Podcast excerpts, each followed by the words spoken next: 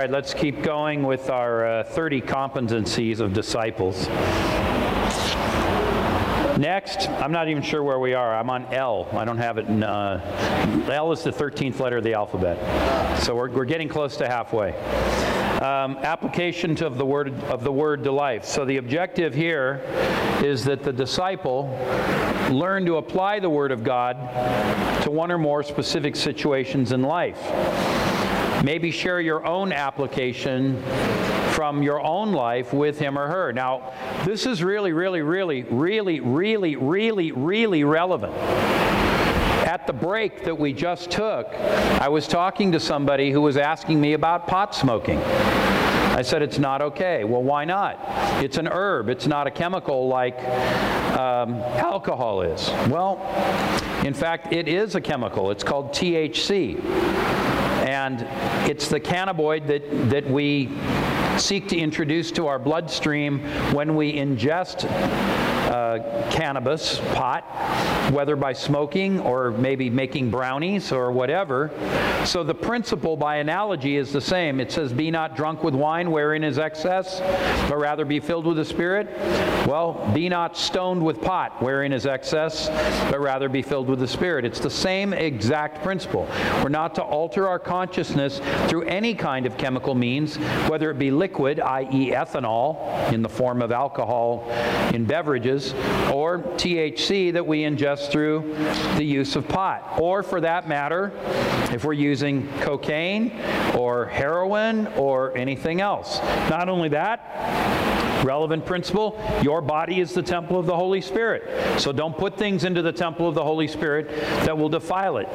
Where does it say that that's defiling the temple? God wants you healthy. Anything that you're doing that's degrading your health, you probably shouldn't be doing. What No. about medical marijuana? It has helped people with glaucoma, cancer. We're not going to go down the rabbit trail right now.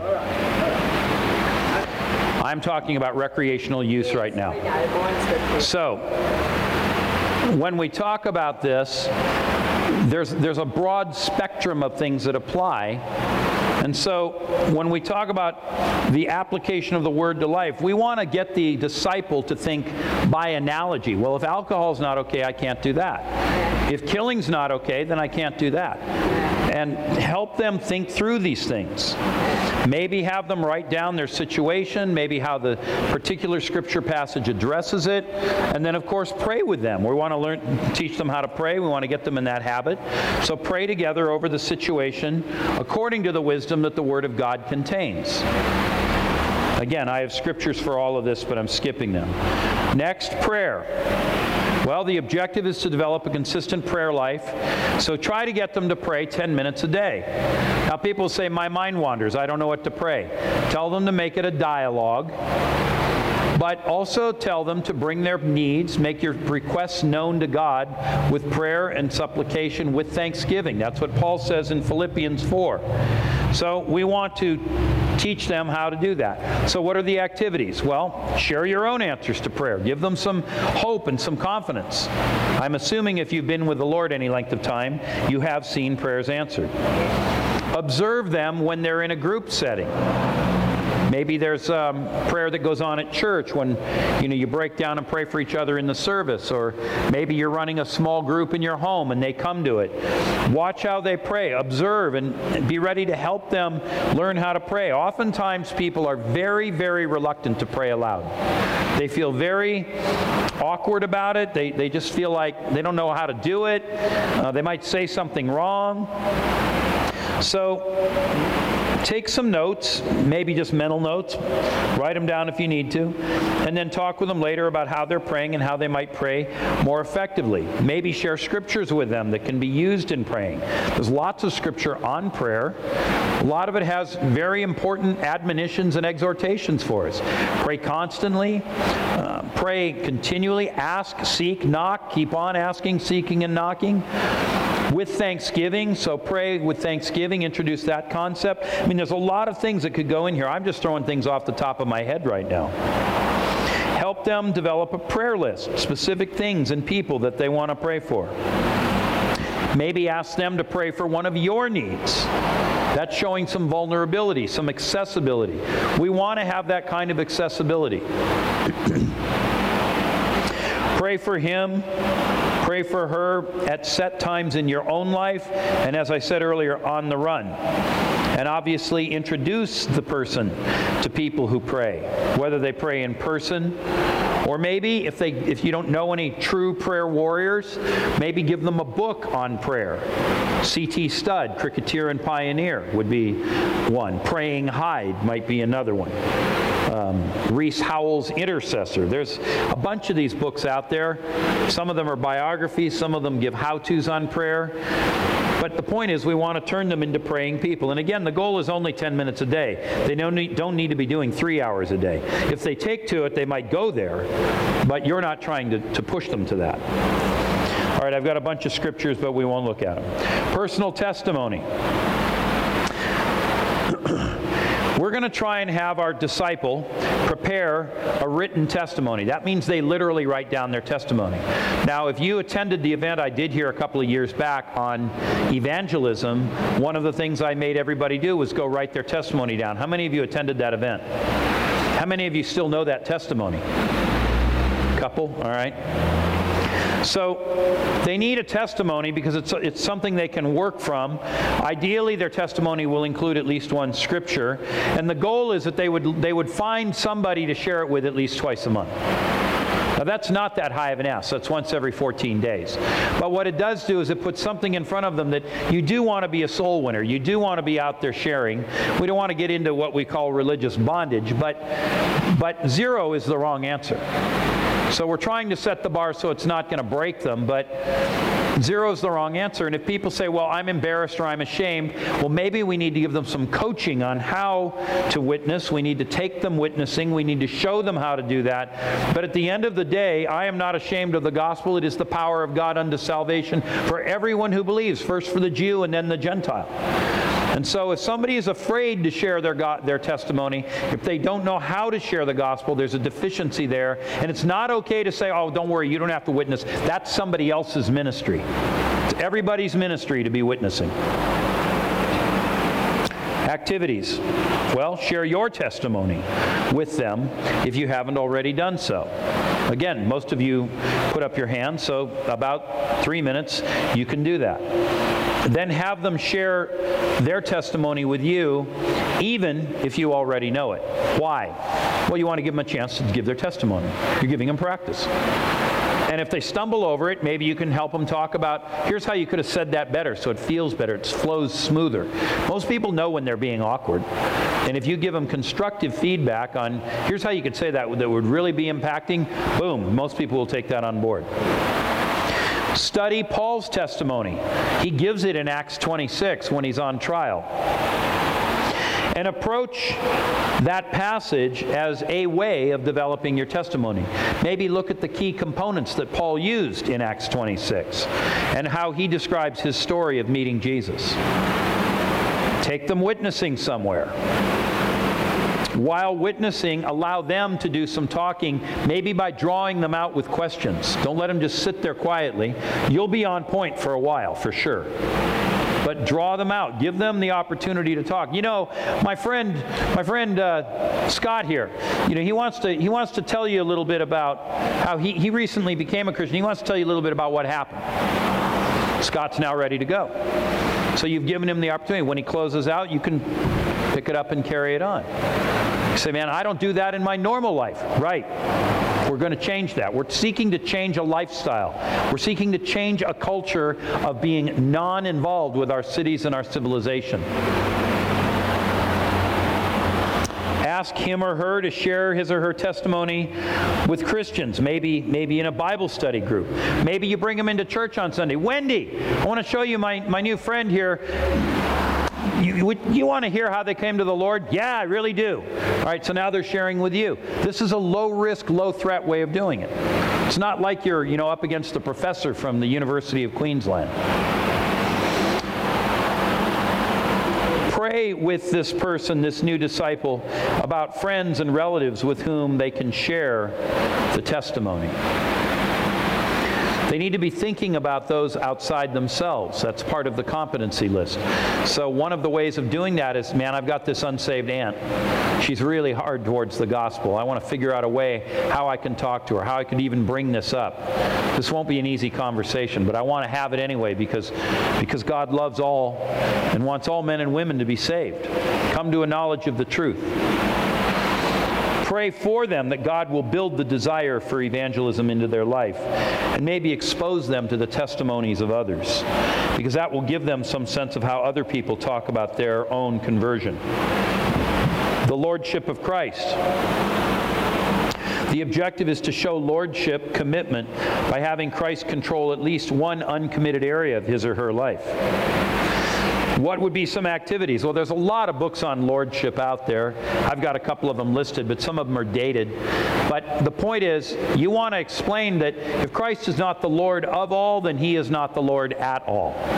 He does not brook any comers or any challenge to his supremacy.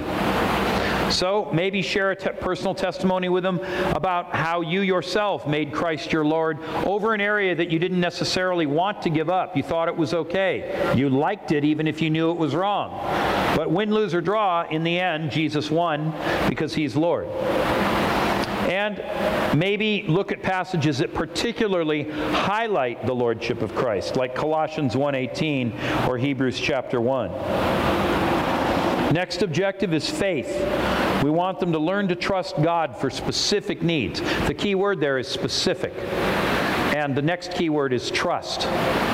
So this isn't just, yeah, I got faith in God. This is, my car broke down and I need $200 to fix it, and I'm praying for God to bring me $200. There's no reason to suppose it's going to come because in the natural, no one's going to give you that money. But they're going to learn to trust God for that money by seeking Him for it. So, how are you going to do that one? Well, activities share a recent personal testimony that you have of how God provided or has done something in response to a request of faith. It may not be monetary, it might just be a loved one who got saved or healed, or it could be something that happened with a work situation that improved. Anything will do, but the point is that we want them to have faith for God's over, um, oversight of their life and His superintending grace. We want them to, to live with that as part of their world. And then maybe read through a passage like Hebrews chapter 11 and note how each person in that passage used faith to overcome the circumstance they were facing. Now, that could turn into a long, multi week study because there's a lot of heroes of faith listed in Hebrews 11, but it's a really good example of how people did that. And then there's love. Well, the objective is to learn to show love for other people by expressing concern from them, for them, or acting in a tangible, loving way, perhaps doing something for a needy person. And we want them to do this every week. This one's a weekly. This one isn't scary like witnessing and sharing your testimony. And you know, unfortunately, we live in a world where Christian virtue is no longer taught or prized. And so most people out there are pretty brutal, they're pretty arrogant, they're pretty full of themselves. They're just nasty people when you rub up against them too close.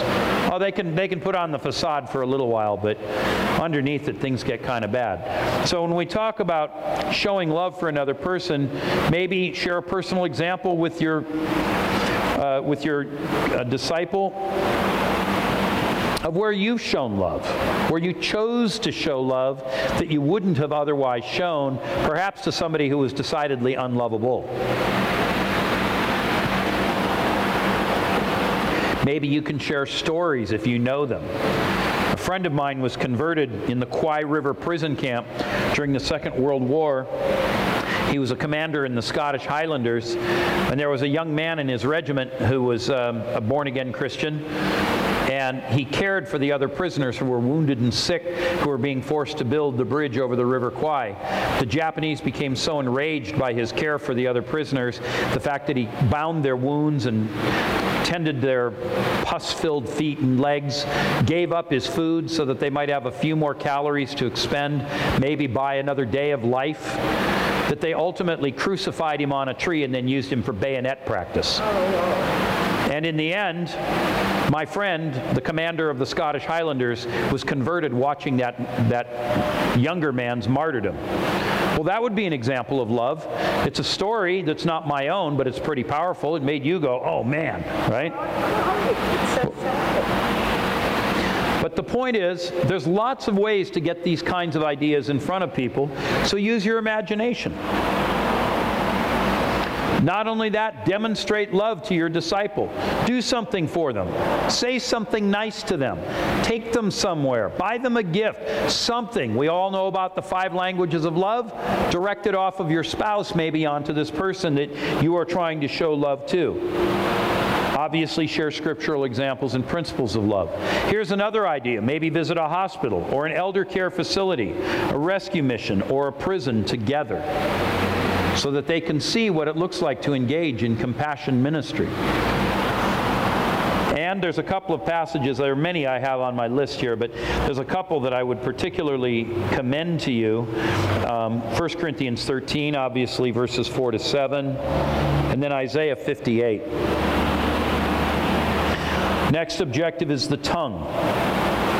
Now, the objective is to demonstrate control over the tongue. Now, this includes both your words and your tone. Tone's a lot harder to control than words.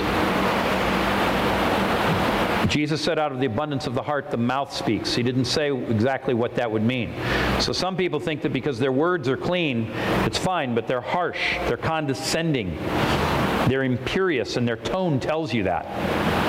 You've got to get the tone under control also. Some people don't even realize how strongly they come across, how harsh they come, how angry they are. Other people, it's a profanity issue.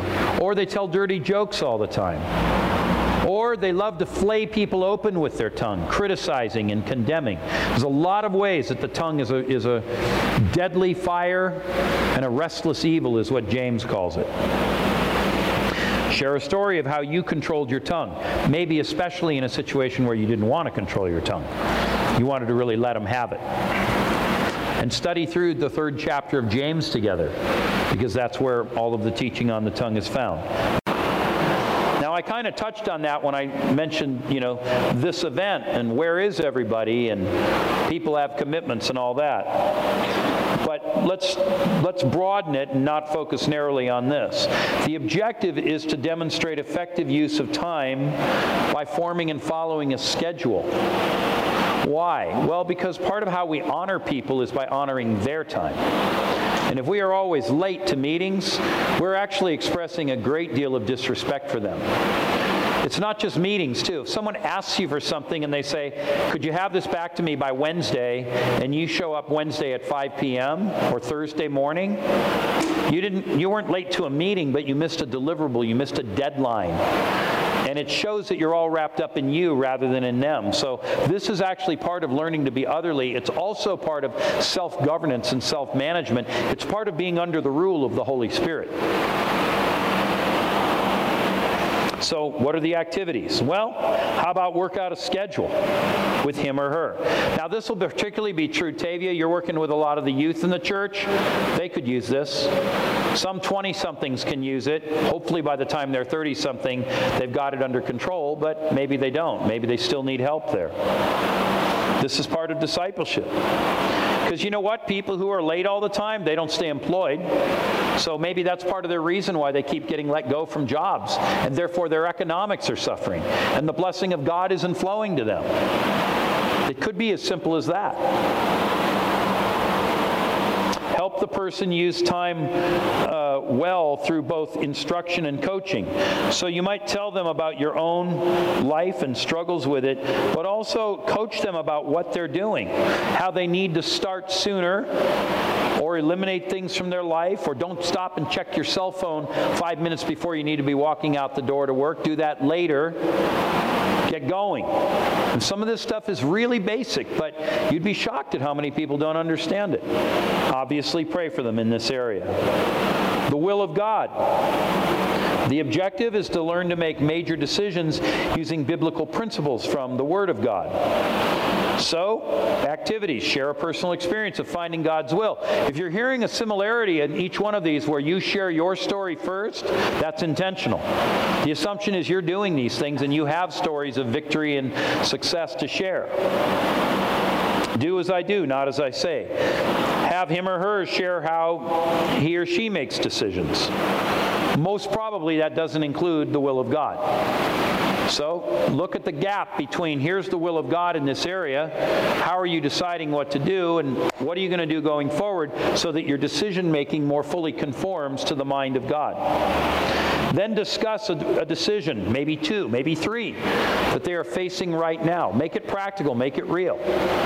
Talk about what might be a godly response. I would try to lead them to the answer rather than telling them the answer by maybe showing them scriptures that are relevant or talking about principles found in Scripture and then pray about the situation in the light of Scripture so that they can discern what the will of God might be in this particular situation. Now, this is closely related to this matter of lordship, but it's not quite the same thing. Lordship is more about something that they haven't yet submitted, but they know the answer. The will of God is more about, I don't even know the answer. What does God want in this thing? Should I marry this person or not? Should I take this job or not? Should I move or not? Those kinds of questions. Obedience. The objective is to carry out specific instructions of Scripture in an area of life. So, discuss how to apply Scripture to life. This is a good place to reinforce that. Share your own illustrations. And then maybe share the results of a situation in your own life where you applied a truth of Scripture and you saw it to work, maybe in spades. I'll give you a really good one here tithing. Tithing is commanded for us. People say it's Old Testament. Every single letter in the Bible is inspired, and that includes the Old Testament. And God says, Test me in this and see if I will not pour out a blessing so great you can't contain it.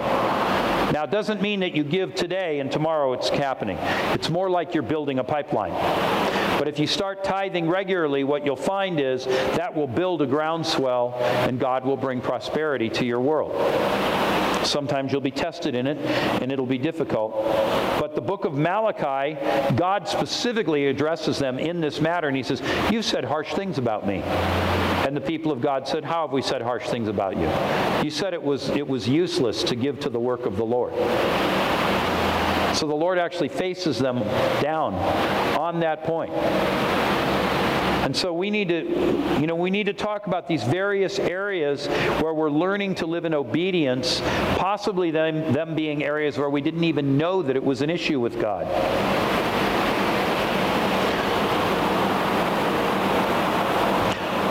Ask what situations they may be facing, find scriptures that apply, discuss the application, and pray about them.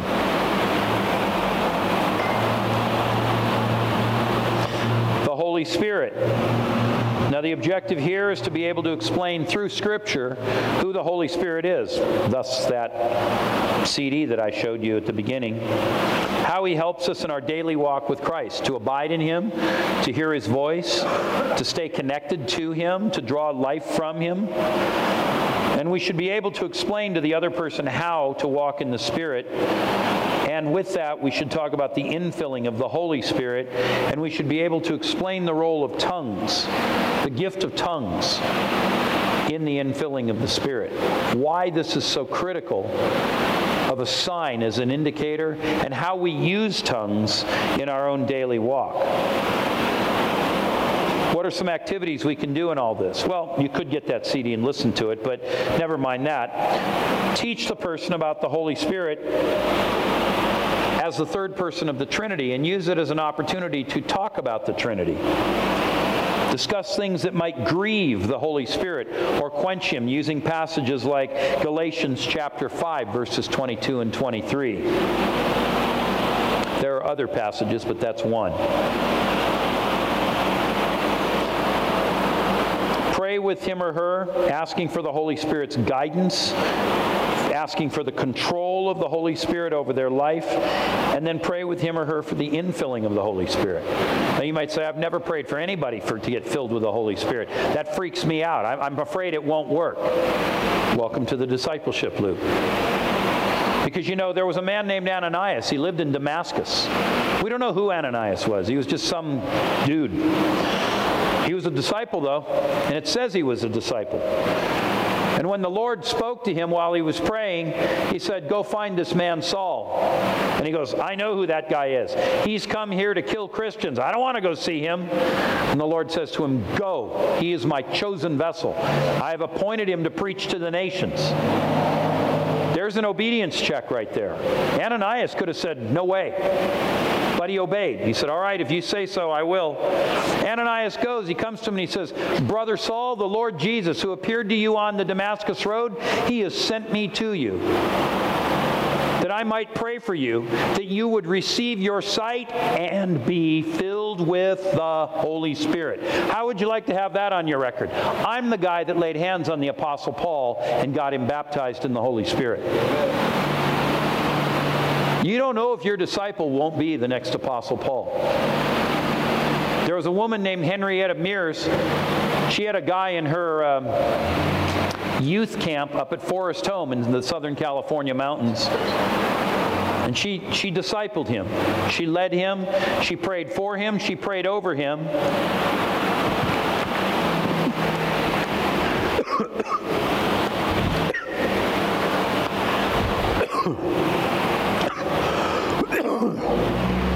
She watched him go out to the lake at Forest Home and kneel down by a rock and commit his life to the purposes of God. And then he got up and came back into her camp classroom. He went on to lead 100 million people to Christ, and his name was Billy Graham. You don't know when you might be leading the next Billy Graham. Gunnar Payne led John Wimber to Christ and taught him the very principles that I'm teaching you, the exact principles that John would live them out. And John Wimber went on to become John Wimber. In this church, in this circle of people, that name doesn't need further commentary. Some places it would. So pray with them for the infilling of the Holy Spirit. Put your mitts on them in an appropriate place and pray that the Spirit of God would come over them and that they would be filled with power. That's part of your job as their discipler. Satan as the enemy. We already said most people think Satan is a force. So the objective is that they can express instances of victory over Satan and his temptations both through prayer and through Scripture. The objective is that he or she understands Satan as a personal enemy who must be resisted. What are some activities? How about asking them about their biggest temptation? Ask them if they feel a presence that comes when that temptation comes.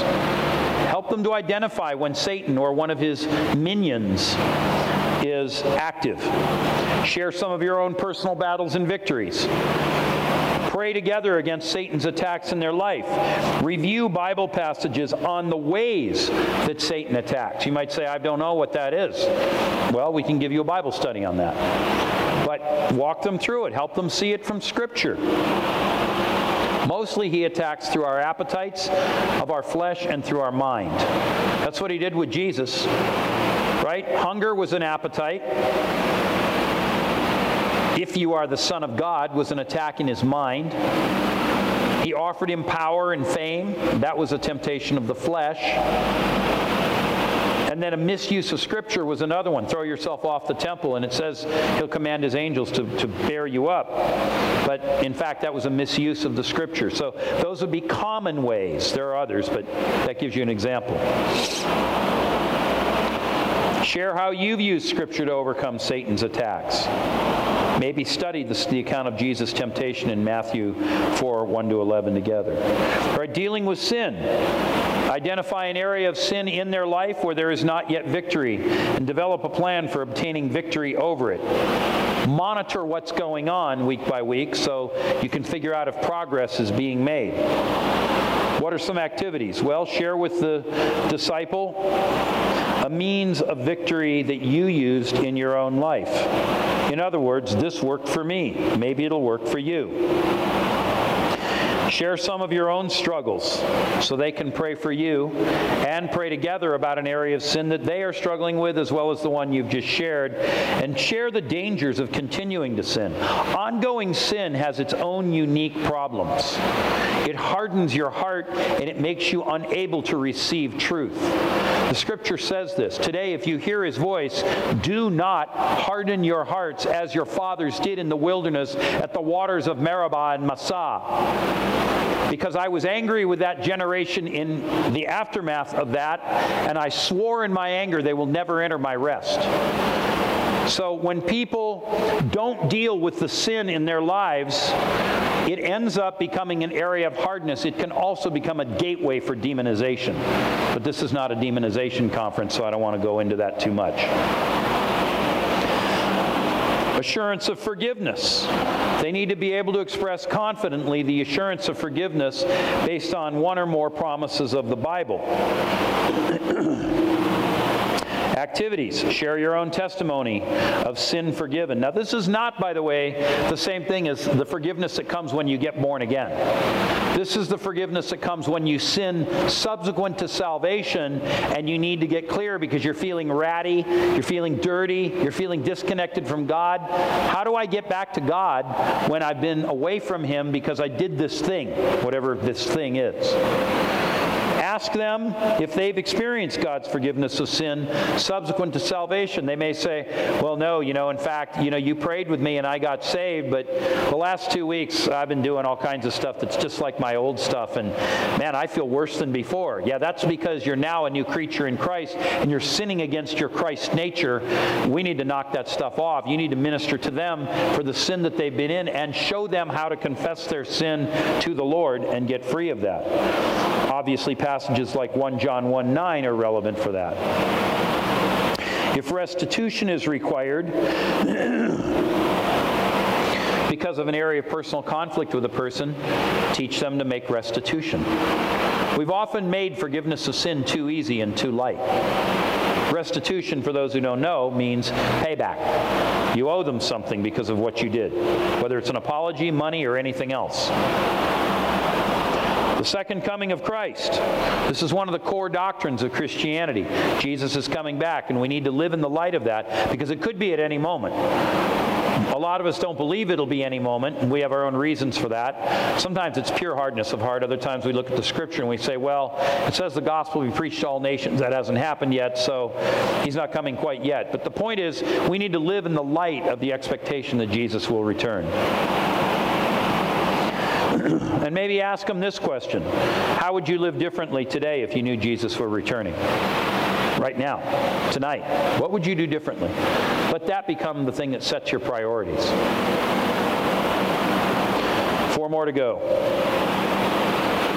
Witnessing, I keep coming back to it. The objective is that they take the initiative to share the gospel clearly using the Bible. They know how to use the Bible. Obviously, that means they know the Bible well enough, which implies they've been reading and studying it. So this might be a little later in your two year discipleship loop, but still, it's got to be in there somewhere. We do want people to be doing this. I remember the first time I was with somebody, I was being discipled, and we were standing in line at the Commons area, what's called Commons, it's the cafeteria at my university. And there was, you know, this line ahead of us of people going to get their food and this line behind us. And my friend and I are just standing there, and he'd been converted in the Marine Corps and literally had laid his life on the line in the immediate aftermath of his conversion. And when I met him, he was he was on fire, man. He was he was burning. And so we're standing there in line and we're kind of talking, and he just turns around to the person behind us and starts up in this conversation. Well, I was okay with that, but then all of a sudden he, he, he turned that conversation right into a discussion about Christ and their soul and did they want to receive the Lord. And I wanted to go through the floor. I was so embarrassed. I was like, What are you doing? A lot of us would be that way if we were, say, down at the coffee club and, you know, David and I were there and all of a sudden we just zeroed in on the waitress and started to go for it. We have to overcome that fear. That's fear of man, is what that is. And it, it, it too is sin. That might be an area for victory for some of us. But the point is, we want to train disciples who can take that initiative and share the gospel clearly. We also want them, this, this is on the activities list, maybe make and use a prayer list for non Christian friends and family and allow him or her to observe you as you make contacts and witness. Maybe lead an evangelistic Bible study together. Just decide to open one in your neighborhood and invite all the neighbors around you, three houses on either side, and the people across the street, same category. That'll give you enough houses you can draw on. A lot of them will say no, but guaranteed if you invite, some will come now you've got people, you can have your evangelistic Bible study. Your sector. In the military, when they, take a, when they put a commander in charge of a sector, it is his or her responsibility to subdue and control that sector. There will be no insurgency of any kind in that area. All houses are cleared, any illegal weapons are picked up, anybody who's an insurgent is arrested. They keep the peace. They own that sector. And the only difference between what a lieutenant does with a city block and what a colonel does with a whole sector of the city is the number of units that they control and the number of areas that they're responsible for. Every one of us lives somewhere. Do you even know the names of your neighbors? Have you ever prayed for them for anything? Have you ever had them over to your house? So this is perfect ground. You can take your disciple, say, We're going to start an evangelistic Bible study. I'm going to invite all my neighbors. And if they live somewhere, maybe you do it at their house too. Now you got two Bible studies. You go, That's two nights a week. I get it. Maybe only do one. But the point is, you're a disciple yourself now. This isn't about whether you get to watch the AFL game or the rugby league or whatever it is. This is about what are you doing for the kingdom? What are you doing about Brisbane? What are you doing about the kingdom right here, right now? And it's not that hard to do. And after you've done it with the three on either side and the people across the street, expand it out three more. Run another one 12 weeks later. See how that goes. You say, I don't know how to lead a Bible study like that. Get the book called Alpha written by Nicky Gumbel out of Holy Trinity Brompton in London. It's a 12 week series study. Everything you need is right there. You don't even have to be smart. There's others you could use, but that's an example. That would be a really good one to do, by the way, Tavia, with some of the youth. Have them start up studies of this kind, you know, with their friends from school, with their neighbors that live on their block, things like that. Be very powerful. Kids are easy to convert at this age. Follow up. Well, follow up is following up a person that you've had some contact with. Maybe you shared with them, they didn't receive yet, they didn't get saved yet. Or you prayed for them to get healed, they didn't get healed, but you're following up to find out how's it going today. I prayed for someone in San Diego, California on Sunday night. This morning I woke up early and I sent a Facebook message and I said, I'm just checking in on you. How are you doing in the wake of prayer? That's follow up. Maybe they did pray for someone to receive Christ. Well, how are you doing with your walk with Christ? You want them to start engaging with their new disciple. So follow up could be in any number of dimensions. So, the objective is to pray that God would give a person for your disciple to follow up. And once that person has been given by God, follow it up. Share your own follow up plans and actions with him or her. I just did that with you. I told you I prayed for someone to be healed in San Diego. Even though I'm here, I sent a message this morning following up. Have him or her accompany you if you go to visit somebody who needs follow up. Show them how it's done. Don't just tell them, show them. Maybe read a book together on grounding disciples so that they, people who are converts, can be stabilized and then they start moving into this track that we're talking about. Now, note with all of this, there's a, there's a high level of engagement, personal disclosure. You are becoming their friend. This is a person who you will know the rest of your life. Maybe circumstances will mean in due time that you will not have as much contact as you once did, but this is somebody that you have been bonded to forever. This is the work of the Lord. It's just like having a baby. You're bonded to that person forever, whether you like it or not. It's part of being a parent. Pray together about those with whom the disciple is interacting. Pray about how best to follow up if it's a new convert. Giving. The objective is that they learn to give regularly to the Lord's work. Now, they may not have much, but they should give of what they have. It'll be a lot easier to tithe on a $10,000 a month income if they learned to tithe when they were making $100 a week at Macca's. So, help him or her list scriptural principles on giving from Bible study. Now, you might not know those yourself, so you might have to do that study in advance, but you know, look at what the scripture has to say about this. Maybe they need a budget, so you might have to help them develop a budget. You say, I don't even have a budget. All right, well, then get something from someone like, uh, I don't know, Ron Blue. There are plenty of people out there that teach Christian budgeting and budget management. There's also secular books that are worthy too. So maybe, maybe if they don't know how to do that, help them do it. And then establish a plan for giving. Maybe they can't give a whole tithe right now, but they could give five, not ten. Well, then figure out how they're going to go from 5 to 6 to 7 to 8 to 9 to 10, and then how they might give above and beyond that discretionary and let them begin to see the blessing that comes. And I do mean literal financial reward that comes because of that and then check in and ask the hard question that nobody asks in our Western societies how you doing with it? Are you really giving? You know, John Wimber used to say you can tell if someone is really a disciple by looking at their checkbook. Look where they're directing their cash. Everybody's got to pay utilities. Everybody's got to pay some kind of a house payment unless they're paid off. Might be a rent payment, might be a mortgage payment. Everybody's got probably something to do with a car. If nothing else, it's gasoline and insurance. If they bought it outright, they might not have anything beyond that, but maybe they have a lease payment or a car payment. These things don't go away. We want to be sensible about what those are. But then beyond that, what are you doing with your money? Is it all being spent on, you know, football tickets? Is it all being spent on trips to the bar, to the to the you know, whatever, to the pokey? Or is it going into the church? Is it going into missions? Is it going into benevolence? Ask people about that. They need to be asked.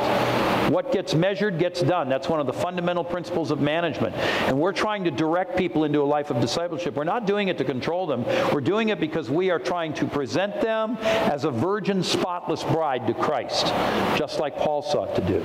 We have their best interest at heart. We get nothing out of this. That, by the way, is how you can be sure that they know that you get nothing out of it, is you're not asking anything of them. Finally, world vision.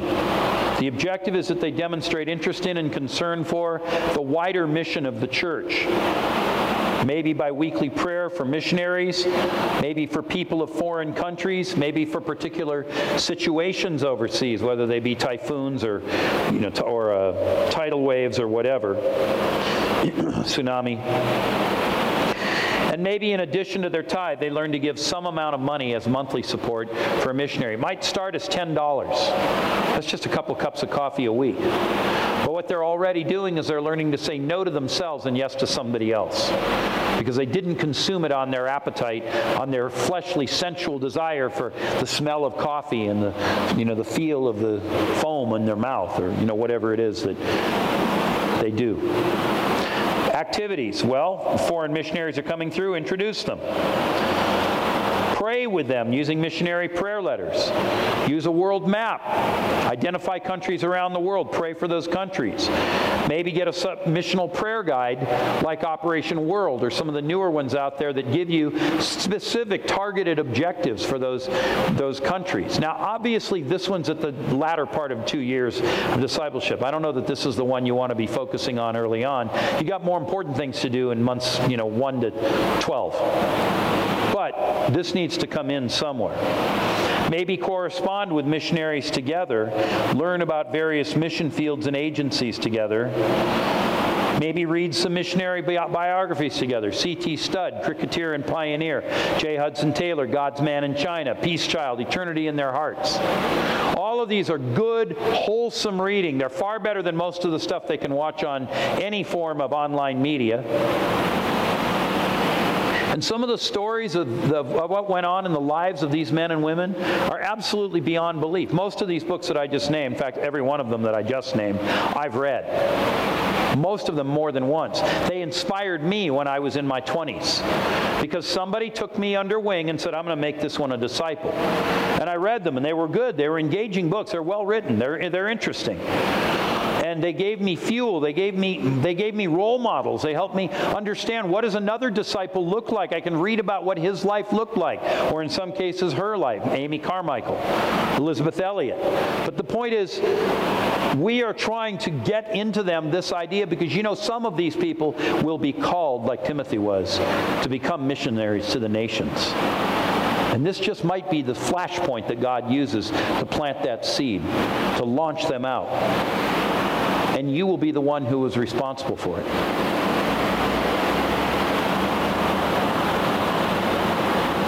All right, that's how we build a disciple 30 competencies.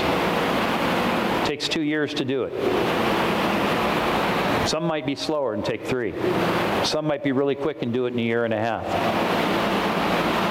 But if every person in this room found somebody to disciple, maybe two people, don't overdo it, just pick one or two.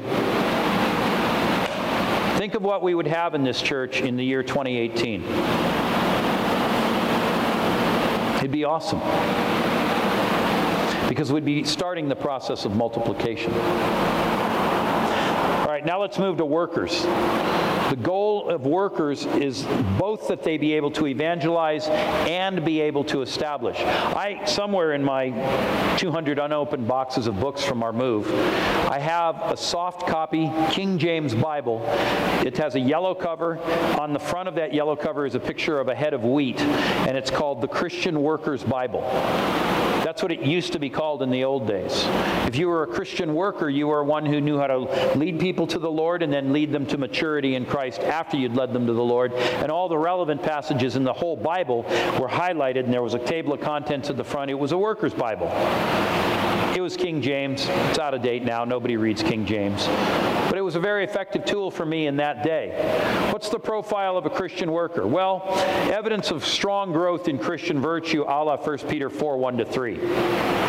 These things should be characteristic of who you are, not just occasional. In fact, the lapse should be the, uh, should be the occasional. There should be a growing interest in and compassion for the lost and the ability to lead them to Christ personally. Lead them to Christ personally. Matthew 9, 36 to 38, Jesus said, The harvest is plentiful, but the workers are few. Pray therefore the Lord of the harvest that he will send forth laborers into his harvest field. These are people who should be begging God to raise up people who will go into the fields of the world. Remember, I said it earlier, most people that we raise up as disciples, they will be locals. They're not going to leave and go to seminary or Bible school. They're going to stay right in the job they're in. They're going to do what they always did, but they'll still be burdened for the world in which they live. They'll be praying for their office. I remember my friend Blaine Cook. He worked for the county of Orange when the Lord really got a hold of him about all this, and he got it from John Wimber. He started praying for the people in his office. He worked for the Orange County Appraiser's office, and there were 200 people that worked in a kind of an open bullpen area. 200 workstations, everybody had a you know little desk with a computer at it, all their chairs. And Blaine got burdened for every person in his office because of this. Not, not what I'm saying, but this concept. And he used to go to work. It was a county office. Office hours started at 8. Everyone rocked up at 7.59. So Blaine went to work at 7.15, 7.30 every morning, every single morning. And he went around and he laid hands on every single chair in the office and prayed for those people by name that they would be born again. That's what he did. After two years, every single one of those 200 people had come to faith. Wow. Every single one of them. And he personally led them to the Lord. How did he do it? Took them to lunch, bought them coffee, met them for breakfast, sometimes took them to dinner, invited them to church. 200 people he led to the Lord. And when he converted the entire office, his job ended. The Lord took him out of that job. He hated that job. But you know what? He bloomed where he was planted and he prayed for the peace of his city. How about you? Where do you work? What do you do every single day? Who's under your charge? You've been sent there as a Christian worker. You should know every person in your office. You ought to know their hopes, dreams, and fears.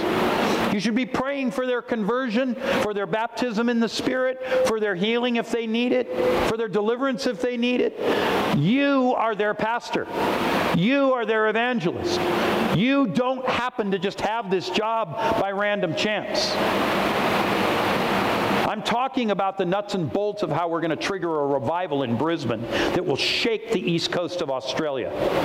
I'm tired of talking about revival. I don't want to talk about it anymore. I want to see it. And I'm giving you practical nuts and bolts, on the ground strategies that work for doing this. But it requires a change of life and a change of mentality and engagement that most of us have not had. Not only that, the profile of the worker shows patience for the weaker Christian. Galatians 6:1, accept him whose faith is weak, but not for the purpose of passing judgment over disputable matters. So, as a worker now, we've moved beyond disciple. As a worker, we learn to tolerate and forbear with those who are weaker in the faith. A worker is also used by God to establish believers who have become disciples, whether personally or maybe in discipleship groups. We are establishing people to become stronger in their walk and in their faith. Colossians 1 28 and 29. And we are actively seeking to make disciples of people. Maybe even invite them into a discipling relationship. Jesus did. You say, well, I'm not that good. No, but you may be all they have. And as I already said, God put you where He put you for a reason. All of this is undergirded with a regular intake of the Word and the quiet time that was our first building block that involved the stabilization of a new convert.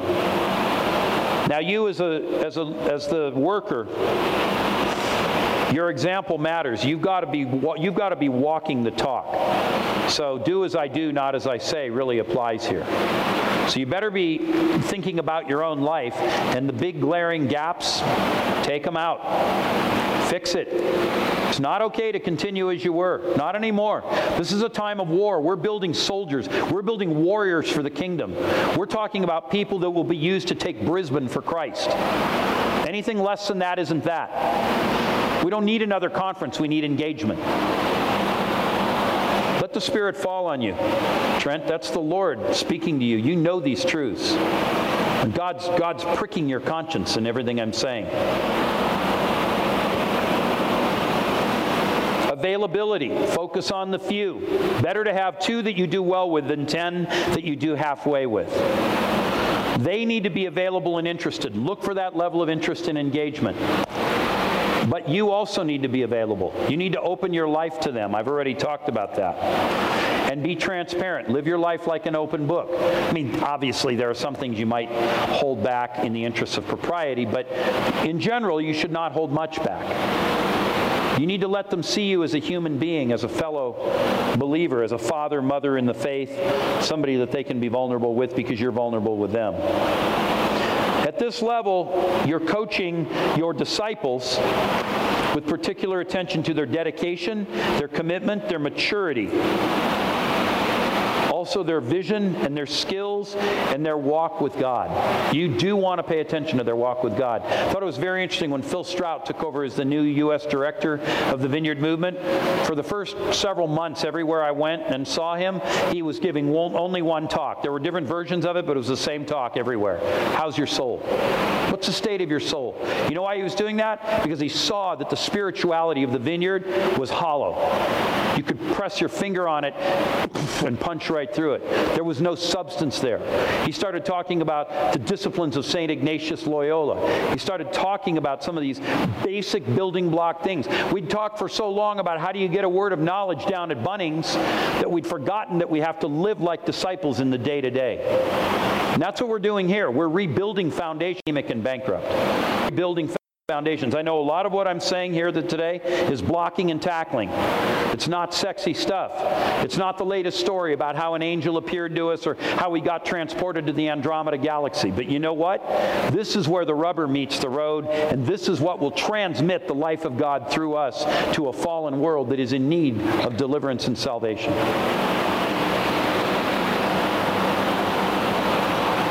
Now, that's you as the worker. Let's talk about them as the worker. They need to have a passion for multiplication. I already talked about multiplication. Woe is me if I preach not the gospel. We are laid under a burden by Christ Himself. They should carry the burden of the Lord for their cities, for their neighbors, for their civilization. And if they don't carry that, you know what that means? They are a victim of a hard heart. Do you know how hard hearts come about? Hard hearts come about when people have truth that they don't live. Truth that is not acted upon will harden your heart. So if you don't feel burden, you have a hard heart. And if you have a hard heart, you now know why. So go back to whatever it is that the truth was that you were presented by the Lord, whether it was yesterday or 10 years ago. Go back to that and fix it. Change it. Live in obedience, and life and power will flow out of it. Second thing for them as a worker, they need to faithfully hand over the word of truth. 2 Timothy 2 2 says that whatever things you heard and received from me, Timothy, entrust into the hands of faithful men who will also be able to teach others. We need to be finding people who will reliably transmit what we have taught them. One of the problems the church has globally right now is most of our seminaries are filled with heretics. That's a true statement. I'm not taking the usual cheap shot. We have professors who don't believe the Word of God, who are teaching their students to disregard the Word of God. Why? Well, because I don't agree with it. Well, who said you get to choose? I was in Pennsylvania a couple weeks ago, and I was introduced to the dean of a seminary. And I looked at him and I said, You don't have a large faculty. He goes, That's right, I have 14. I said, Three of them are troublesome for you because they don't submit to the lordship of Christ and they are not obedient to basic matters of faith and doctrine. One of them has to do with homosexuality, the other has to do with other world religions. He goes, Oh my God, where did you come from? And I said, Not only that, he had two other people with him. I gave a word to one of them. She got delivered of an evil spirit that had been assailing her for 20 years. And then there was another guy, and he ended up on the ground like a, like a pile of jello, blubbering and snotting. And he looked and he said, I've never met a Christian like this before. I said, That's because there's no disciples in your seminary. This is what disciples do. He said, I want you to come to my seminary and get your doctorate. I'll admit you. That was my application. Don't care if you go to Moore College, Ridley College, Tabor, I don't care which one you go to, these issues are in play. You go to some of the other ones that are more on the liberal end, the battle's already over. We need people who will faithfully adhere to the truth and hand it over. And that means we need to be attentive to what people are saying. We need to listen to what comes out of their mouth. Sometimes they're just confused, other times they're drifting. If you check them up early enough, you might actually be able to save an error from, uh, save a sinner from the error of his ways and save him from a multitude of sins, is the way it is voiced in the third letter of John. Worker needs to see people as an end, not a means. There are far too many people who want to take somebody or more than one somebody and organize them and drive them like slaves in order to build their religious empire. We're not building religious empires, we're building the kingdom of God. Jesus said it this way the kings of the earth exercise authority, and their high officials, their lieutenants, take that authority and use it to dominate those beneath them. I'm expanding it. That's the Ken Fish Amplified version. And then he says, It's not to be that way with you. Whoever would be great among you must serve the rest. So we need people who understand that people are an end, not a means. They will serve, they will care for, they will love those who are in need of love. Sometimes they'll be unlovely, other times they'll be very lovely, but they still need legitimate, authentic love. That means Mark 10 45, they have a servant heart. Romans 12 12 to 16, they have a heart for people. Romans 12 12 to 16 is a pregnant passage. In fact, it's so pregnant, I'm going to go there. Let love be genuine, is the way it starts in verse 9. Abhor what is evil, but hold fast to what is good. And love one another with brotherly affection. Outdo one another in showing honor. Strive to out honor one another. Knock out the knock out the, the little digs and the kind of smarty, you know, comments that guys in particular are famous for. Ah, got one up on you, mate. How about outdoing one another and showing honor? And do not be slothful in zeal. Don't slack off. Be fervent in spirit and serve the Lord. And in it rejoice in hope and be patient in tribulation, because you will have it. And be constant in your prayer. Contribute to the needs of the saints and seek to show hospitality. Here's what it means to have a heart for people. Bless those who persecute you. Bless and do not curse them. The next time someone comes against you, speak good of them. Rejoice with those who rejoice. Celebrate with them. And when those who are broken and weep and weeping are weeping, weep alongside of them. Live in harmony with one another. Choose harmony. Choose not to respond in kind if it's going to open a breach and cause internecine warfare. Not okay. Choose harmony. Do not be haughty. Don't lift yourself up. Associate with the lowly and never be wise in your own sight. Don't be a wiseacre. Don't be a know it all. Repay no one evil for evil, but give thought to what to do what is honorable in the sight of all, and if possible, as so far as it depends on you, live peaceably with all. There will be some for whom there will be no peace with them. They will continue to come after you and to harass you and make your life hell all right, but still live as peaceably as you can in that context. Beloved, never avenge yourselves, but leave it to the wrath of God, for it is written, Vengeance is mine, I will repay. And to the contrary, instead, if your enemy is hungry, feed him. If he is thirsty, give him something to drink. That's what a heart for people looks like. Sometimes that enemy will be someone in your own congregation. Sometimes it'll be someone that was your disciple that you raised and invested in, and they turned against you and like a rabid dog bit you. Here's another interesting one 2 Corinthians chapter 2.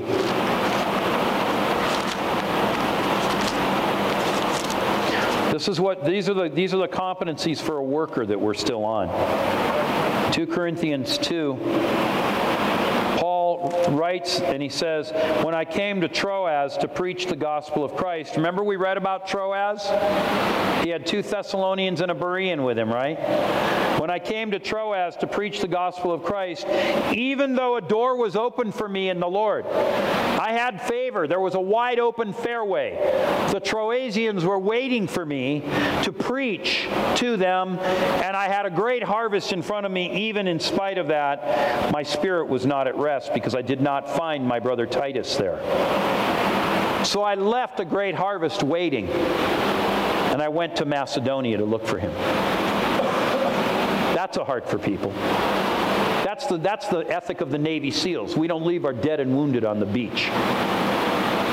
We at least make sure they get home for a good burial. This is joining together. Most of us have seen the movie Gladiator. You remember the scene when they're in the, they're in the arena and they're trying to recreate the legions of Scipio and the chariots come out. What does Maximus say to the men with him? Any of you men ever been in the military? We have a much, much better chance of surviving if we stay together. And then that big German guy, he plants his shield, he takes his, sword, his spear, and he says, As one! And they all say, As one! That is the ethic. That's the ethos that we need to have. That is a heart for people. That is a heart for your comrades. That is a heart for your unit. And it especially shows, as Paul did here, understanding the value of leaders and what happens when our key leaders get taken out. So we want to protect them, we want to help them. A worker is a pace setter. That means he lives all these principles in his or her own life and he sets the pace and in such a way that maybe it doesn't break those that are following along, but it pushes them. You know, a good drill sergeant, a good commander in the military, you know, he'll call cadence while running, but he always is just a little bit ahead of the troops. He's always pushing them to the next higher level of competency. And with that as a pace setter, we remain focused on witness more than fellowshipitis. We remain outwardly focused. We continually remind people we exist here to reach this world for Christ. And very specifically, we exist to reach Lawnton, Pine Rivers, and Brisbane for Christ. That's why we are here has very little to do with footy, has very little to do with birthday parties, has very little to do with our careers, even, even though we all want to do well in our careers, and we should do well in our careers if we're honoring God. But that's not our highest. Our highest is all about His objectives, where we are based. The worker should be a thought leader. That means they think things through. They're logical. They see things before they happen and they are able to prioritize. They take what's important first and they take what's less important later. Not only that, a worker should be sensitive to others, both in speech and in actions.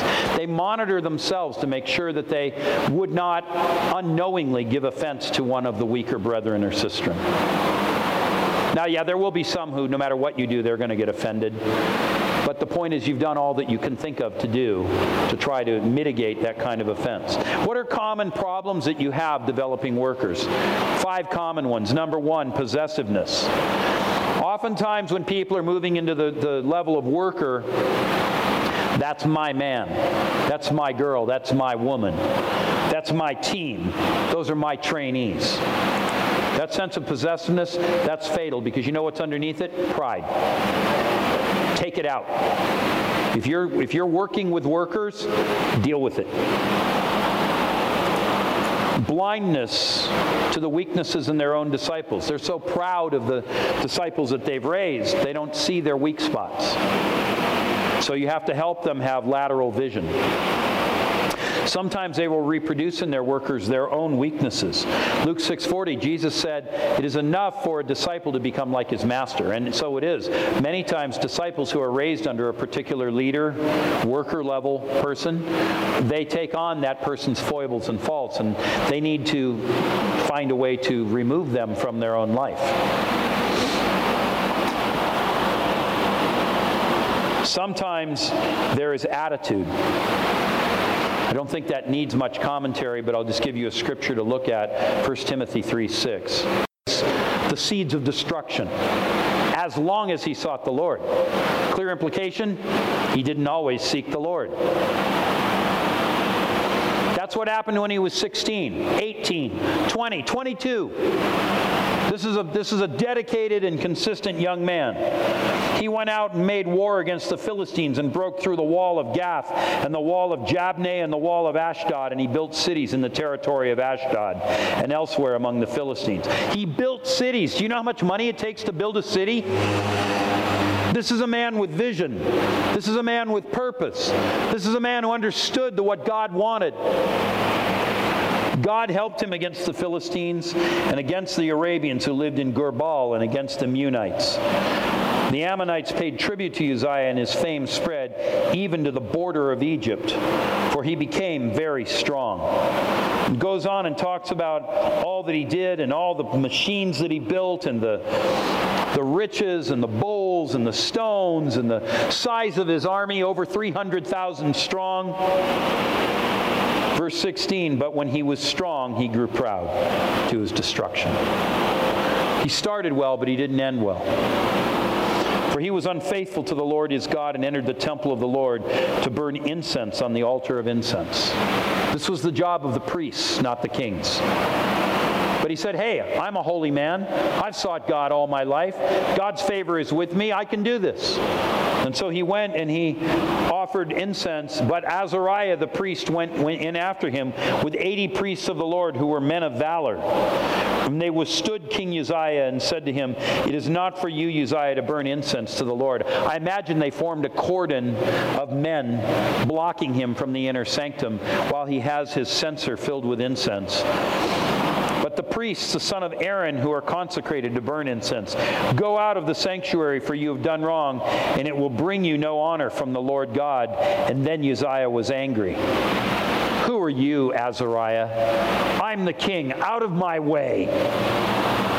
Now he had a censer in his hand to burn incense, and when he became angry with the priests, leprosy broke out on his forehead in the presence of the priests in the house of the Lord by the altar of incense. And Azariah the chief priest and all the priests looked at him, and behold, he was leprous in his forehead, and they rushed him out quickly, and he himself hurried out to go because the Lord had struck him.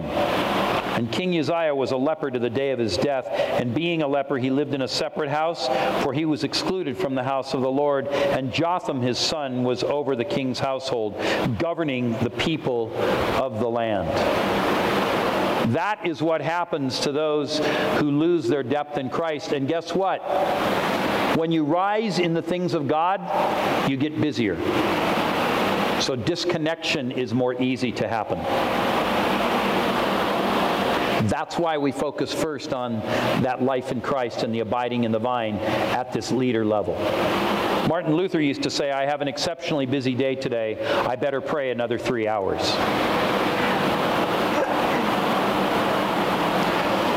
A leader knows his personal calling from God.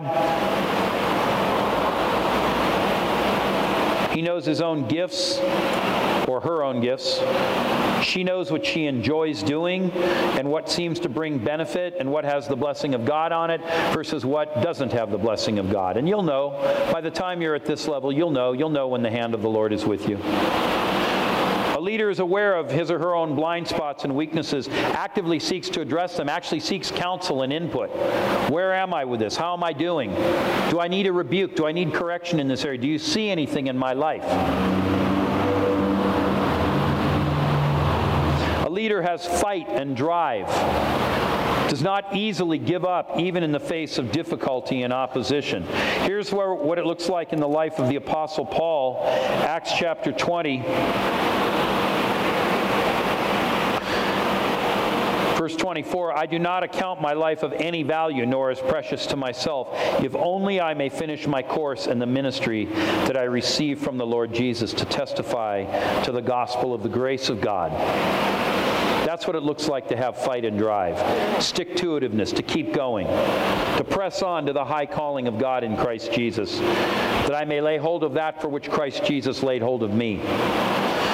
A leader can spot and recruit achievers who will be the next workers and leaders. Now, this means probably a three to one to a five to one focus on strengths over weaknesses. It's not that he or she doesn't see the weaknesses, but he or she is constantly calling out the good things, summoning them into being, building and, and, and nurturing those things in these rising leaders. What are the kinds of things that, that this leader should be looking for in the rising ones? I'm going to give you a list. Here we go. Number one reliability. Somebody who sees things through to the end, doesn't quit. We're looking for that sign early on because that's going to be needed later on. They're resourceful. They do their best even with limited resources. This is fundamentally about stewardship. Do they use what they're given? Judges 3:31 is a single verse. It tells a story of a man named Shamgar.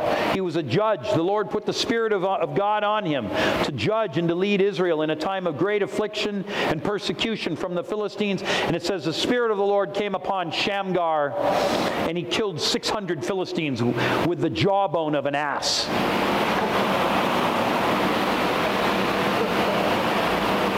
Well, it would be better to have a sword. But apparently, no swords were available. So he used what he had. And he ruled Israel. Judges 6:11. Gideon in the time of the Midianites. He was threshing wheat in a wine press. Why? Because he couldn't do it on a hilltop. It would have attracted the Midianites, but he had to thresh his wheat. And it says elsewhere that the Midianites had already swept the land clean. So somewhere he'd found some place to raise wheat that the Midianites didn't find. Then he had to thresh it, so he was resourceful on where he threshed it. We want people who are resourceful, who can think through how to do more with less and how to, how to keep things going. I'm going to brag on Kate again. Kate's exceptional at this. Kate will find a way to save 10 cents out of 50 cents. We want leaders that do that. The leader that's rising must be adaptable and flexible. 1 Corinthians 9 19 and 23, Paul talks about to the Jews I became like a Jew, to the Gentiles I became like a Gentile. I become all things to all men that I might win the more. So there's no entitlement mentality. I've got to fly business class. I have to stay at the Four Seasons. I'll only drink Evian water if you please. And when I come, I'd like you to have this gift basket with only this kind of dried fruit. We want people that'll roll with it, that are wash and wear. And with that, they're people oriented rather than project oriented. They understand this is about the people. The projects matter, but the people matter more. They have confidence with a variety of people. The rich ask him or her to serve, while the poor ask him or her to help them. And they're comfortable both with the rich and the poor. They can span the whole thing. They're enthusiastic. Psalm 119 says, uh, verse 10 says, I run eagerly in the path of your ways. Nobody wants to follow Eeyore. So if they're constantly, oh me, oh my, this is so hard, gosh, this sucks. You know, you hear that kind of stuff coming out of a rising leader, get on their, get on their case and fix that. It's not okay. Out of the abundance of the heart, the mouth speaks. When you got that stuff going on, you know you have a heart that is not filled with gratitude. You've got a heart that's filled with unbelief. You've got a heart that's filled with bitterness. And what does it say about bitterness? It'll spring up as a bitter root that will defile many. It will poison a whole fellowship. Rising leaders need to be alert to our environment. Now, in secular industry, we would call this having a, a, knowledge of the business of the industry. In church life, we might just say it's a pro- prophetic perspective on what the Spirit is doing among the churches. I think it says that somewhere. Let him who has ears to hear hear what the Spirit is saying to the churches. We want people that have that prophetic sense, even if they aren't prophets in the strict sense of the word. We also want people with initiative. That means they're self starters. Going to brag on Kate again. I couldn't tell you how many times Kate comes to me and she says, Here, I've already done this, this, this, this, and this. And maybe the night before I was thinking, We need to start on this, this, this, this, and this. She's already got it done in the morning, and I never messaged her. I never emailed her. I never said, I think we need to do this. Why? Because Kate has a lot of self starting initiative. And she doesn't need to be pushed. Sometimes she pushes me. You want people like that. A lot of times leaders get threatened by it. Hardworking. Christian work is still work. I've never worked harder than when I started doing what I'm doing right now. My typical workday is 14 hours a day whether it's email, meeting with people, praying with people, writing sermons, I don't know. But my, I, I, did, I can't remember the last time I worked an eight hour day. I do take one day a week off. But I'll tell you what, I fight for it every time it gets challenged. Somebody wants to book something, some crisis comes up, whatever. Moses was busy shepherding sheep when he was called out of the burning bush. David was shepherding sheep when he was summoned to the feast with Samuel. Jesus, when he called Peter and Andrew and James and John, they were mending nets by the Sea of Galilee. He didn't call anybody who was sunbathing. Hello? Leaders also are stable. They have a trust in God. Psalm 115:9. You can look that one up later. And this is why they need to be stable. Those who like what they do will pressure him or her to do more. And eventually the demands become unsustainable. So they have to be able to, from base of centeredness in Christ, be able to say, no, that's not my God, that's not my job, that's not my calling. That one I will take. Those who dislike him or her will do all they can to oppose him or her, up to and including persecuting, defaming their name, causing them problems with the national office, and on it goes. They got to be able to withstand that one too. They also need organizational ability. Two are better than one, for they have good reward for their labor. They know how to build a team, a working team, a team that delivers the mail, that gets it done. They know how to define a goal in exact terms. They know how to break it down into manageable pieces. They set up an organization staffed with the right people to accomplish it. They give their workers the authority to complete the task and they follow up reliably. That means they don't just give it to them and forget about it. They actually follow up and say, How'd you do with that? Where are we with that? Give me the milestones and objectives. Why? Because they already broke it down into manageable pieces. They know what needs to be going on. Even if they aren't doing it, they are creating accountability. That too is highly spiritual. You know how we know that? Because Paul said to Tychicus in one of his closing, closing of Philippians, the letter to the Philippians, he says, Tychicus, see to it that you complete the ministry you receive from the Lord.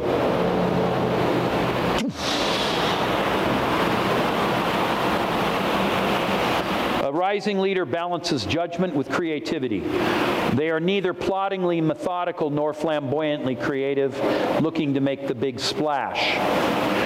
And above all, 1 Timothy 3 9, they know how to evaluate teaching. They know sound doctrine and they can evaluate truth. And when they spot error, they go, There's something wrong with that. I know that's off. Time use. Well, we already said it. Time with God is paramount. But they also have a sense of what God wants, and they know when probably God wants it, approximately. They may not know exactly, but approximately. And that means they're able to prioritize based on the revelation they're receiving from God. They know their own capacity, and they leave a cushion time and resources because inevitably something's going to go off the rails and they're going to need that little bit of extra cushion. So they manage to that in order that the whole enterprise keeps going. If this sounds complex and difficult, it is. Isn't it difficult being a leader, David? And the bigger the scope of the work, the more challenging it becomes.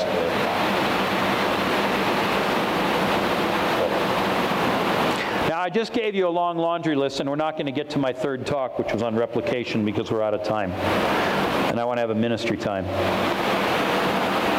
So some other time I'll come back and talk about replication and the, life, the, uh, the discipleship lifestyle. But I just want to leave you with something that I'll return to tomorrow morning in the sermon. We have talked for a long time about this revival that we say we want. And I think, I, think we've, I think we've been earnest and hearty in our seeking of it and our love of it. We've prayed for it at times more diligently and other times less, but we've prayed into it. But on the eve of the Second Great Awakening, Charles Finney, who was its leader, made this statement. He said, Beloved, we have had teaching until we are hardened. Now it is time for us to pray. I want to slightly take Finney's quote and modify it just a little bit. Beloved, we've had conferences until we are hardened. We've also had teaching until we are hardened. Now it is time for us to become disciples. Put our hand to the plow diligently and not look back. Just like Jesus said, if salt loses its saltiness, it's not worth anything. So also the one who puts their hand to the plow and looks back is not worthy of the kingdom of heaven. That's what he said. I didn't say it, he did. I really believe that if we can get this incorporated into our faith communities, into our ecosystems of faith, can hold one another accountable to the very things that I've been talking about, and we pray, and we fast, and we seek the face of God, if we continue steadfastly in the apostles' teaching, and we live in the power of the Holy Spirit, I believe we can have our revival. I believe we have everything we need right now. We just haven't organized for it. And I really believe, I absolutely, positively, die in the ditch believe that Australia is the last bastion in the Western world and the barbarians are at the gate. Every other country has fallen to the forces of godlessness and secularism, and you guys are tottering on the edge. You are Gondor in the War of the Ring. And the armies of Mordor are coming. And the only thing that will stop it is if we raise disciples, true warriors of the cross, who know how to wage the spiritual war and who will take ownership of their particular sector. Brisbane is your sector. Pine Rivers is your sector. You guys are a little bit different sector, but you're traveling with us right now. Do you want your revival? That's the question. Because if you want it, I believe we can have it. But it will take some disciples. It only took 12. Jesus pulled it off. We don't need many, but we do need a few. And with that, I'm going to close, having skipped talk three altogether. Here's what I thought the Lord wanted to do. I was going to teach some about things that disciples do in section three, specific things they do. And I'll just give you a, a couple of bullet points. I'm not going to keep going. One is they operate in spiritual gifts, and two is they build the church, both universally and locally and they defend the truth. They contend for the faith once for all delivered to the saints. I was going to talk about specific areas and domains where we need to be contending more than we do. Maybe we need to start contending. But anyway, they operate in spiritual gifts. They build the church. They contend and defend the faith. And they make other disciples